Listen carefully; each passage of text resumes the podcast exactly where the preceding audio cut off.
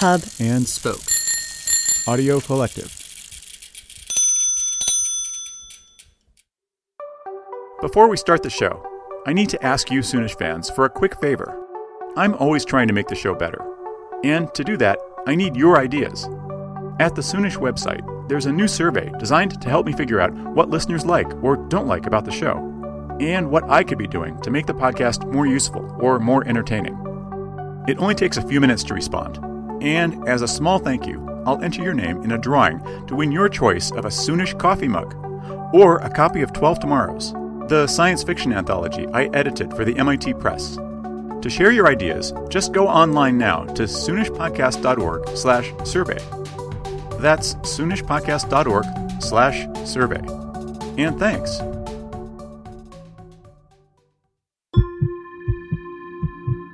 The future is shaped by technology, but technology is shaped by us.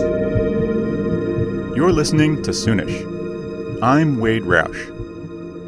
And most of the time, what we do here on the show is look at the near future. I've always felt that the most powerful force shaping that future is technology. It's the one big force that makes the present feel different from the past. And it's the force that'll make the future feel different from the present. But that force isn't impersonal. It doesn't come from outside society. It comes from us. We all make choices every day about which technologies we want to use in our lives. And that's the meaning of the motto that you hear at the top of the show. But just because we have choices about technology doesn't mean that we always choose well. And today, instead of taking you to the near future, I want to take you in the opposite direction, to the near past.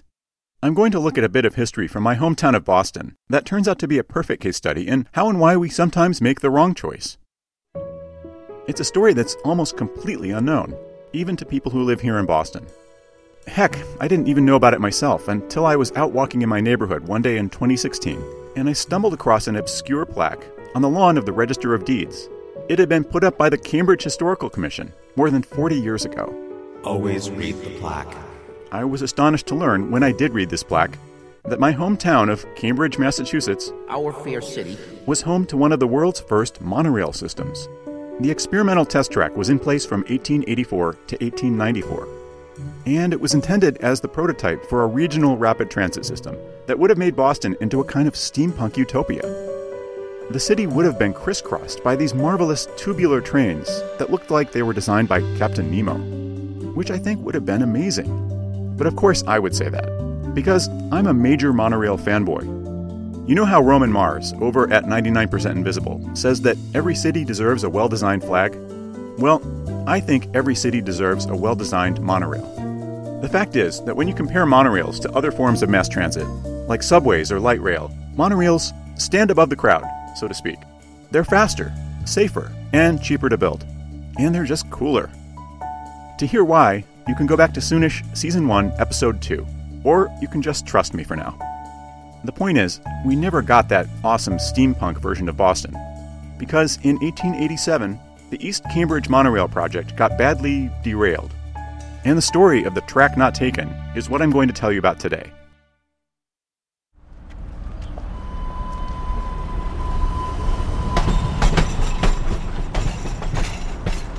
That story started right here.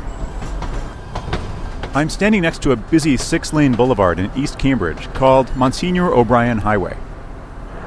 To be specific, I'm at 225 Monsignor O'Brien Highway, the building at this address today is a big four story factory owned by the Superior Nut Company.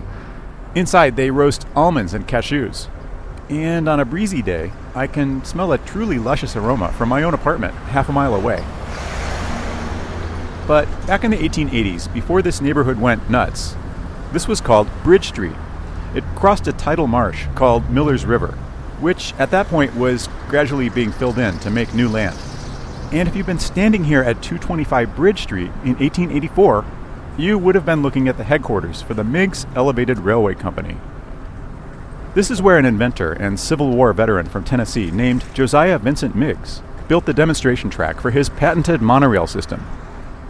There was a shed here that sheltered a steam locomotive, a tender, and a passenger car, all built using Meigs's unusual tubular design and tilted wheels. There was a single iron track that exited the shed, turned left in a tight half circle, and went back past the shed. The track went along at ground level for about 300 feet, and then it climbed up to a section built on posts 14 feet above the ground. This elevated section curved again to the left and crossed over Bridge Street, leaving room below for traffic and horse drawn streetcars. The track stopped on the other side of Bridge Street, over what's now a parking lot for a Holiday Inn. Between 1884 and 1894, thousands of riders were whisked back and forth on Meigs's test track at up to 20 miles per hour. And the reason I can sort of visualize all this today is that Meigs included copious diagrams and maps in a book he published in 1887. The book was called The Meigs Railway The Reasons for Its Departure from Ordinary Practice, and How and Why a Safe Railway is Possible. The track was built so as to test every kind of way as to its quality, strength, curves, grades, post settings, and the safety of its form and material. Every engineering difficulty which could possibly occur in any situation was put into the track and successfully overcome. That's Joe Meigs, in his own words, voiced for us by audio producer Charles Gustine from the awesome history podcast Iconography. The location purposely selected for the experiment of setting foundations for the tracks was the worst to be found, the entire surface being made land by filling the refuse of the city, dumped upon the dock mud, silt, and wash of Miller's River covered in by order of the Board of Health. If a post supported railway could be built here without inordinate cost, it could be built anywhere in Boston, or even about its marshy suburbs. Now, when Meigs wrote Anywhere in Boston, he really meant it, because he had what you might call a one track mind. He looked at the streets of 1880s Boston, and he saw a chaotic tangle of horses, pedestrians, horse drawn carriages, and horse drawn streetcars, and he wanted to fix it. So um, all of these horse-drawn streetcars funneled into Boston in a hub and spoke system and created a great deal of congestion. So the first thought in the Boston area was that they needed to build elevateds. That's Charlie Sullivan. Since 1975, he's been the executive director of the Cambridge Historical Commission. He's the only historian I could find who knows anything about the Meigs monorail project. In fact, he's the guy who wrote that plaque that I originally stumbled across. Now, to hear Charlie tell it, Meigs looked at Boston's congested downtown and he imagined a network of steam powered trains sailing overhead, 15 to 20 feet above the street. Meigs knew that railway companies in New York were already building elevated lines in lower Manhattan. But the idea there was to put standard dual track trains up on stilts, where they ended up throwing smoke and cinders and shadows over the street below. If you've ever visited New York's High Line, Take that, and then imagine miles of those elevated tracks, crisscrossing all of Manhattan. Meigs knew that he didn't want Boston's system to look anything like that.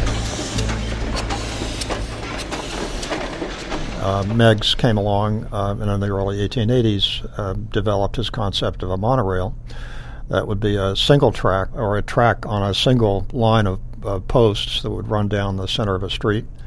He probably looked at the New York elevated technology and said, "This is really dumb. You know, we can make it a lot simpler and um, and have the same same good result." The heart of Meigs's idea was to build an elevated railway system with a slimmer profile, so that it wouldn't interfere with what he referred to as light and air. By the advice of counsel, I called together many persons interested in street railways and sought their alliance. They agreed that my models offered the best plan, with the least obstruction of light and air, with the greatest capability for turning crooked streets, and for this reason, the only solution of the difficulties of street railway traffic suitable to Boston. We have built our way at East Cambridge within eight feet of the windows of a frame dwelling, and it was declared by the woman living in the house that during the passage of our train at all speeds, she was less disturbed by the passage of our engine than by the horse cars in the street. It is self evident to anybody who inspects it that light and air are not at all interfered with. Everybody who knows anything of the history of elevated trains in New York knows exactly the contrary to be the case. Well, everybody likes light and air, right? And as it turned out, even before Meigs built his test track, the people of Boston fell in love with his idea. The people want elevated roads. We sent out many, many thousand circulars, attempting to instruct the people of the city as to my invention and its effects upon property, the result was that 64,000 citizens of Boston signed petitions in favor of permitting me to try my system. In the 1880s, the population of Boston was only about 360,000, which means that if Meigs's figure is correct, more than one in six residents signed Meigs's petition. But one of the strange things about this whole story is that nobody really knows much about Joe Meigs, the man, or where he got his monorail idea. Yeah, well, Joe Meigs um, is still pretty much a mystery. He comes out of Tennessee, uh, born in the 1840s, uh, served in the Civil War, had been a railroad mechanic, um, ended up in Boston in the 1870s, and um, had this concept for urban mass transit. We do know that Meigs grew up in Nashville and worked as an apprentice engineer on the Memphis and Charleston Railroad. When the Civil War came, he joined the Union Army, but he resigned due to injury, and he spent the rest of the war in Washington, D.C., developing his skills as a tinkerer. After the war, Meigs became a kind of protege to a figure named Benjamin Butler. Butler was a former Union general and Massachusetts congressman who was kind of the Donald Trump of his day. He owned cotton mills and cartridge factories in Lowell, Massachusetts. But his family had also made an illicit fortune selling goods to the Confederacy during the war. Butler and Meigs met in Washington, and after the war, Meigs moved to Lowell to run one of Butler's cartridge factories. Butler became a big supporter of Meigs's monorail idea, possibly because he saw money in the whole scheme and after Butler became governor of Massachusetts in 1883, he helped Meigs get a charter to build his elevated railway in downtown Boston. The charter basically gave Meigs the right to use the airspace above Boston streets for his monorail tracks. But there was one little problem. The streetcar industry hated Meigs's plan, and their reason was pretty predictable. If Bostonians had a convenient way to ride above the street, they'd stop paying to ride those horse drawn cars on the street. So, lobbyists for the streetcar companies forced the state legislature to put a minor condition into Meigs's charter. Before Meigs could get final permission to build the railway, he'd have to prove the concept by building a working prototype. So, that's what he did, using money borrowed from Butler and land in East Cambridge borrowed from a local meatpacker. The track was a, a loop that um, included some steep grades and tight curves, and basically proved his concept. Um, it showed that he had a highly workable concept for a monorail uh, that would have been steam powered, but uh, would have been probably less intrusive than the Manhattan locomotive hauled uh, elevated trains. We have tried all we could to break down our track and disable our engine, for if it could be done, it was to be done in an experimental yard. It is but fair to say that since we made the tests, we have carried many thousand passengers over these grades, angles, and curves, which in a properly constructed road would never occur. Yet the motion of the train was so regular, easy, and noiseless that the passengers did not know or suspect what sort of road they were riding over. Now, this is where I've got to take a minute to talk about Meigs's actual design and why it was so different from the other elevated railways being built at that time. The track itself was a simple iron girder, a few feet high, with a flange at the bottom. Each wheel truck on Meigs's monorail cars had four wheels, two drive wheels, and two support wheels. The drive wheels were mounted horizontally. Under hydraulic pressure, they'd be brought together until they squeezed the central girder hard enough to pull the train forward. The support wheels were mounted at a 45 degree angle to the central girder, forming a kind of V shape that rested on the flanges and gripped the rail like a clenched fist. Now, if you're having trouble visualizing that, you can just check out the pictures at our website, soonishpodcast.org. The key thing to understand about the design is that Meigs thought it would be more stable under unbalanced loads. If a strong wind came along, or if there were ever an accident, the cars basically couldn't come off the track. Also, because of the way the wheels pivoted, Meigs's trains had an extremely tight turning radius. That meant he could build the tracks to easily go around the crooked corners of downtown Boston. But all that stuff with the wheels was going on underneath the train. To a bystander, standing on Bridge Street in 1884, the most striking thing about the Meigs system would have been the cars themselves. If you took a conventional train car and sliced right through it, the cross section would be more or less square. But not Meigs's train. His cars were round, almost like they were designed to whoosh through a pneumatic tube. Well, I mean these these trains do look odd because they're uh, they're cylindrical They um, look like uh, sausages riding along a elevated track. Think of a Wienermobile riding on a stick.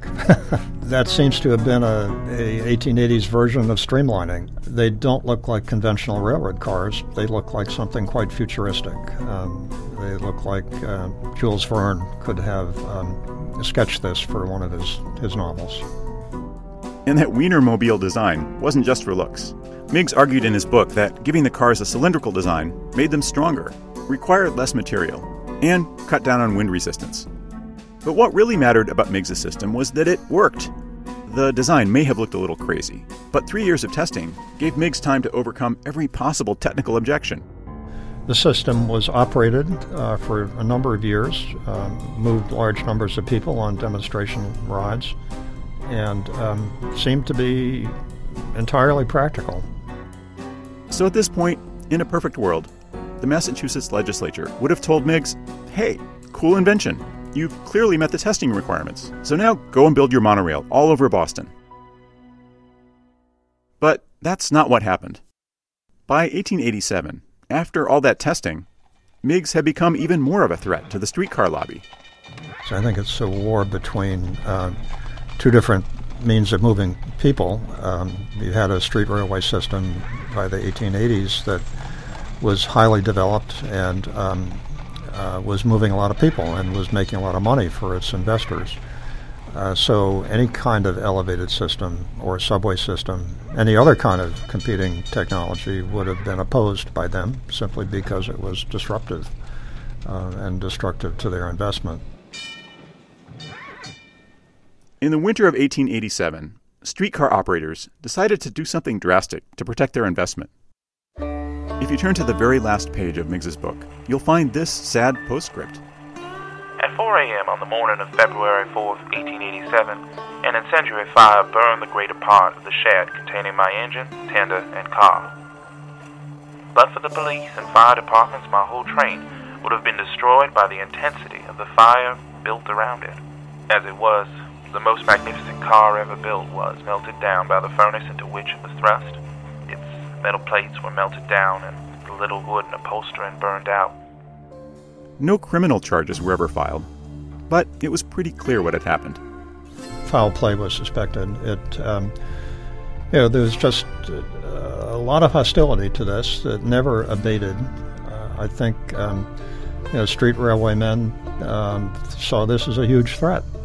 Um, they employed thousands of, of men and horses, um, all of whom could see their jobs um, changing uh, or being threatened by something like this. There were a number of street railway strikes in the 1880s. It was a volatile time in the industry, and um, yeah, uh, it's certainly conceivable that that kind of hostility resulted in arson here.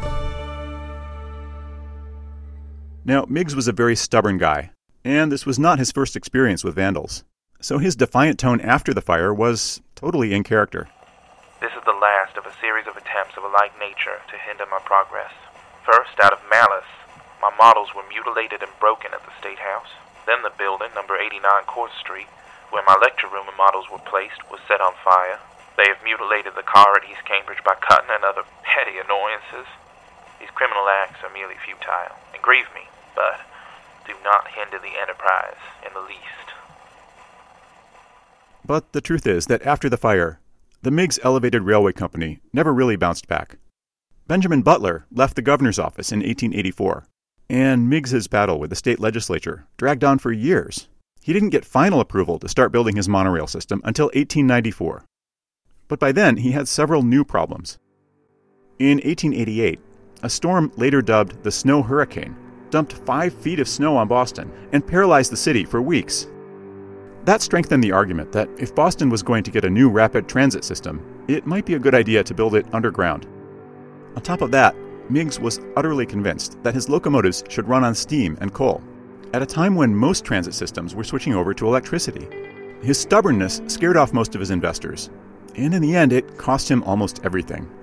By 1896, he was out of cash all he really had left was the charter rights to the airspace above Boston streets, and he decided to sell those to his remaining investors.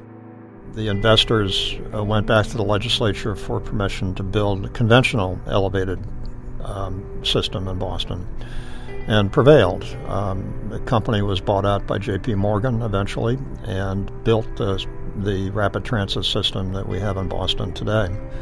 It's now the MBTA. I asked Charlie Sullivan if he ever allowed himself to imagine what Boston might look like today if Meigs's competitors hadn't torched his beautiful monorail. Well, almost all of our elevated lines are gone now, and um, and these probably would uh, have disappeared too, uh, replaced by subways or relocated to active uh, rail lines. Um, but it's interesting to think that something as light as this um, might have hung on longer um, and long enough to be upgraded and modernized into a 20th century technology. In other words, maybe there's a parallel universe where today's MBTA still uses a single track system. Maybe parts of that system are above ground, maybe other parts are at grade or below ground. Maybe it has all the advantages Meigs touted, with tracks that are easier and cheaper to build, and trains that run faster and more safely. Not to mention all that light and air. But that's not the universe we live in. In our universe, financiers from New York City gave Boston the MBTA with a helping hand from the streetcar lobby's arsonists. And speaking as a monorail believer, I'd argue that our 19th century forebears not only made the wrong choice, but they made it in the wrong way. If streetcar operators had given Meigs a chance to compete for customers in a fair and open market, his system might have prevailed. Instead, they resorted to legal legerdemain and violence. And let's face it, sometimes that's how we roll here in America. In the 1940s, half a century after the Meigs system collapsed, the shoe was on the other foot when automotive and petroleum interests bought up dozens of streetcar companies around the U.S., proceeded to rip out the rails and replace them all with bus lines. So, look, we humans always have the power to choose which future we want to live in. That's what this show is all about. But we don't always have a great process for choosing. So, the decisions we make can be messy, undemocratic, profit driven, and sometimes downright corrupt. The best plan, with the least obstruction to light and air, isn't always the winner. Sometimes the best plan just ends up as some words on a plaque.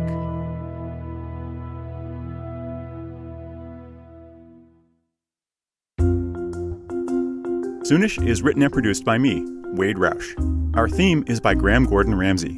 All other music this week from Title Card Music and Sound in Boston. If you like the show, please leave a rating and review at Apple Podcasts. Yes, I know every host of every podcast says that, but here's why. On Apple Podcasts, a show's average rating gets displayed right at the top of the page. So the more five star reviews a show has, the more people will say, hey, that must be a good show, and they'll actually listen. Another great way to support the show is to become a donor on Patreon. Just go to patreon.com slash soonish, check out our awesome rewards, and sign up to make a per episode gift at whatever level feels right for you. This season, if you sign up as a new supporter at the $5 per episode level or above, I'll send you a Soonish coffee mug with the new Season 3 logo on it. So, along with your daily caffeine, you'll get a little dose of informed optimism. Again, you can check out the mug and all of our other rewards at patreon.com slash Soonish. Thank you so much to all of our current Patreon supporters, including Andy Hracina, Bob Mason, Kent and Celia Ramsey, Charles and Gail Mandeville, Daniel Imri Sitanayaka, David Asaf, David Stenman, Deborah Rossum, Elizabeth Blanche, Evan Blanche, Ellen Leantz, and Niels Rote. A special thank you this week to Charlie Sullivan for sharing the story of Joe Meigs, and to voice actor and podcaster extraordinaire Charles Gustine of the Iconography Podcast for bringing Meigs to life. This show is a proud founding member of Hub and Spoke, a collective of smart, independent, idea driven podcasts. This week, I want to urge you to go subscribe to a great hub and spoke show called Culture Hustlers. Host Lucas Spivey drives across the country with a rebuilt 1957 Shasta camper, also known as his mobile incubator and recording studio. And he gets the inside scoop from artists and creators about how they make their living blending art and commerce. One recent episode took Lucas to Grand Rapids, Michigan, where he talked at length with the photographer Leandra Lesueur she describes her work as an attempt to break down the power constructs that marginalize blackness, queerness, and femininity. You can hear Leandra and check out all of Lucas's other episodes at culturehustlers.com. And you can check out all of the Hub and Spoke shows at hubspokeaudio.org. That's almost it for this episode. Don't forget to fill out our listener survey at soonishpodcast.org slash survey. And I'd like to thank Nick Anderson, the producer of the Masterpiece Studio podcast and Ministry of Ideas, for reminding me that you can never play the Simpsons monorail song too many times. But Main Street's still all cracked and broken. Sorry, Mom. The mob has spoken. Monorail, monorail.